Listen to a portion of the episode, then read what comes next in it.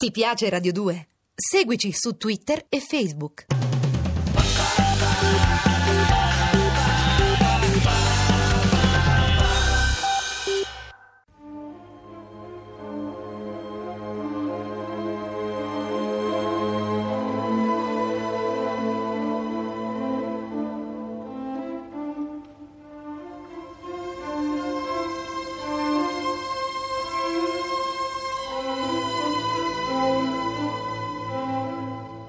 La scala per l'inferno. Originale radiofonico in 30 puntate di Valerio Evangelisti. Regia di Massimo Guglielmi.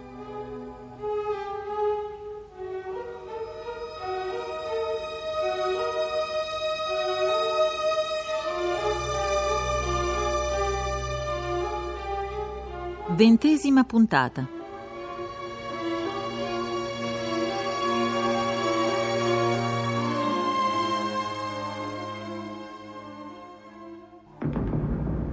Disco che era apparso sul campo di battaglia, ai piedi della roccaforte di Casares, sembrava fatto di metallo. Però era un metallo strano, luminescente, che sfavillava di riflessi rosso-arancioni. Era la prima volta che potevo contemplare per intero una di quelle ruote e, malgrado il terrore cieco che mi invadeva, tentai di esaminarla.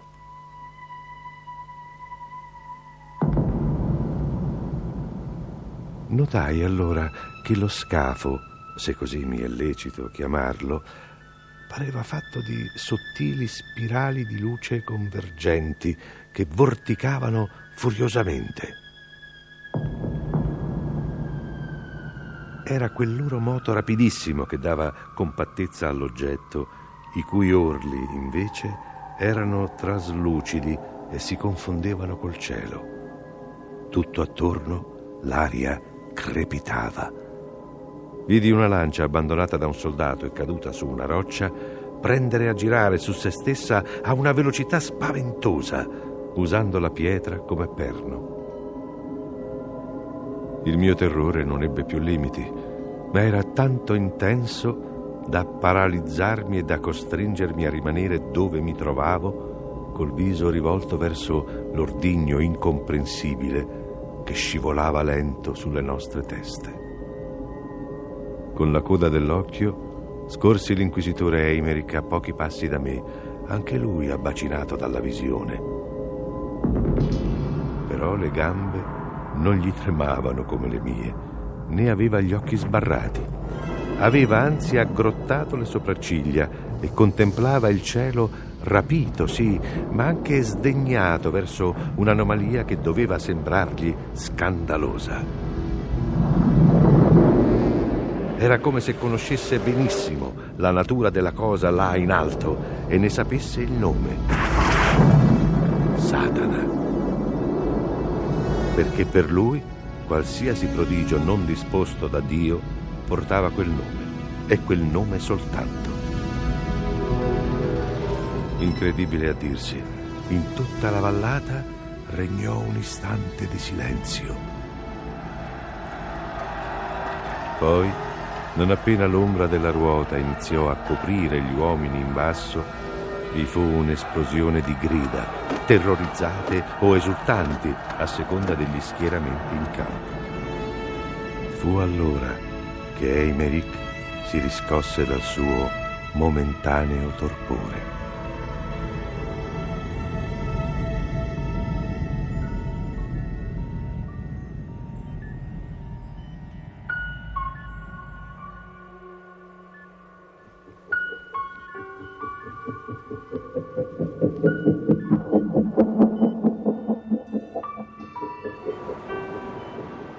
Questi sono UFO del Medioevo! Eh, no, Arto, non interrompermi. Mi sento male, guarda, e non posso... Non fermarti qua, Samuele. Ho fame. Prosegui. Ho fame, ho sete, voglio bere. Alazar, Voglio bere. ti prego, il tuo racconto diventa sempre più interessante. Voglio andarmene da Quell'uomo sta facendo gesti strani.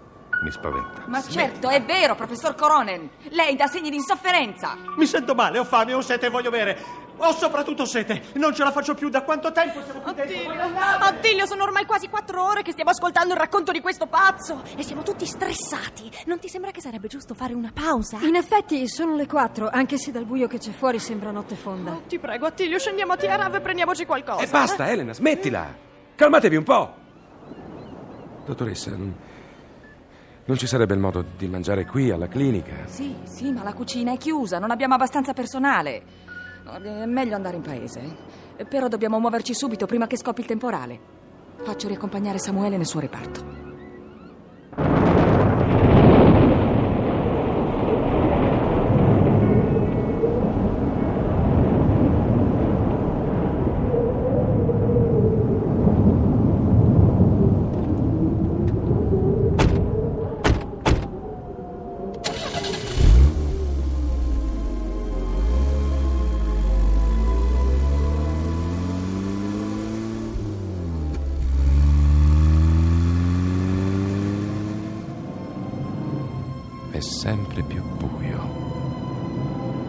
Riesce a vedere la strada, signorina Viviani?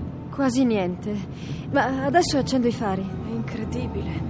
Dover guidare con i fari accesi a quest'ora del pomeriggio. Eh sì, è strano poi. A parte il buio, del temporale che ci si aspettava non c'è ancora traccia. Faccio fatica ad ammetterlo, ma qui sta davvero succedendo qualcosa di singolare. Ma no, forse no, forse è solo il racconto di Samuele che ha suggestionato anche me. Manuela, accendi la radio. Sentiamo come si commenta nell'isola questa notte prematura. Buona idea. Oh mio Dio, ma, ma che cos'è questo suono orrendo? Cambia, cambia stazione, è insopportabile. Sì, sto cambiando. Ogni canale emette lo stesso suono. Ora spengo. Sì, che orrore! Faceva venire davvero i brividi. È stata senz'altro un'interferenza elettromagnetica. Sono ore che vi ripeto che nell'aria c'è troppa elettricità. Arto, la vuoi piantare di spaventarmi le ragazze? Eh? Spiega almeno che sei un seguace del Nobel Alf Venn e che come lui sostieni che l'universo non è vuoto ma riempito da correnti di plasma elettromagnetico. Alpha Venn è incontestabile. Einstein no. Costa è uno scemo. Quanto ad Arto Coronen, muore di sete. Ah, Ancora un po' di pazienza, professor Coronen. Siamo a Tiarafe. Per fortuna la città è piena di luci.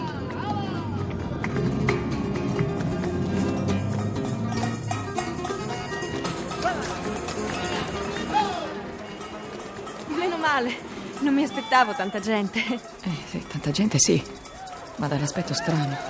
Sembrano tutti ubriachi. Guardate quei tre giovani, sorridono tutti allo stesso modo.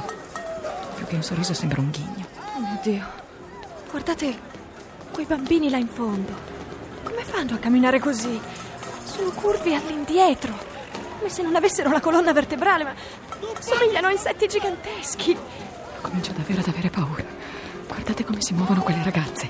È un movimento assolutamente innaturale. Secondo me qui sta succedendo qualcosa di atroce e, e di inspiegabile. Vediamo di mantenere la calma e di scoprire la verità. Signorina Viviani, Sì. vede quella vecchina laggiù? Sì. Le si accosti. Voglio parlarle. Signora? Signora? Perché fa queste smorfie? Andiamo, non ho tempo per gli scherzi. Vorremmo sapere co- Ma che accidenti sta dicendo?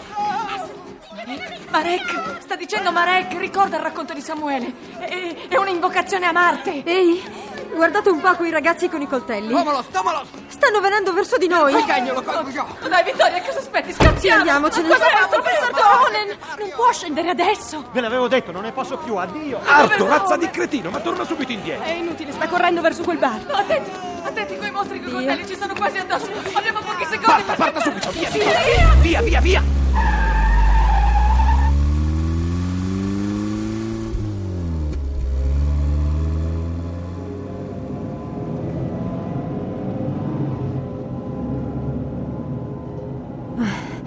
Oddio, ce l'abbiamo fatta per un pelo. Ma non possiamo lasciare là il professor Corone. Lo conosco bene, è capace di cavarsela in ogni circostanza. E poi adesso non possiamo certo tornare indietro. La risposta a tutto ciò che sta accadendo ce la può dare sicuramente una sola persona. Dottoressa Neri, torniamo subito alla clinica. Nessuno di voi Ha guardato il cielo mentre eravamo a Tiarafe? Perché? Non avrà visto un altro disco volante? No, non proprio. Ma c'era qualcosa che si intravedeva dietro le nubi. Laggiù, proprio verso l'Idafè.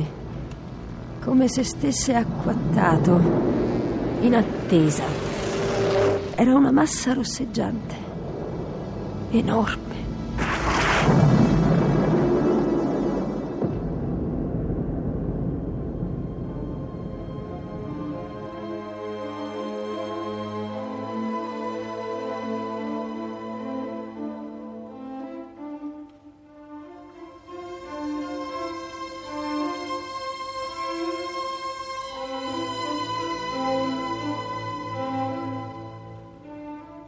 Avete ascoltato La Scala per l'Inferno con Michele Gammino, Valeriano Gialli, Sergio Troiano, Paola Roman, Daniela Calò, Germana Pasquero.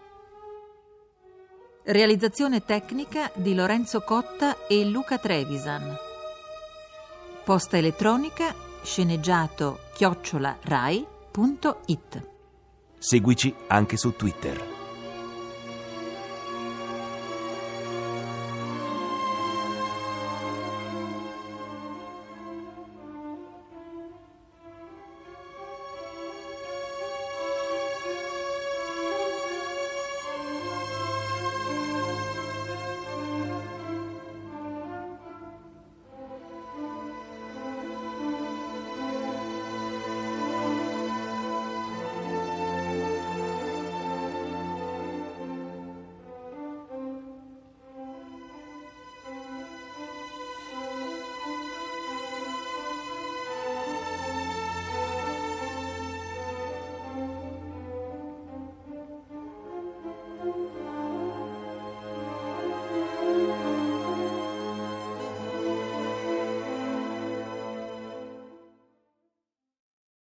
Ti piace Radio 2? Seguici su Twitter e Facebook.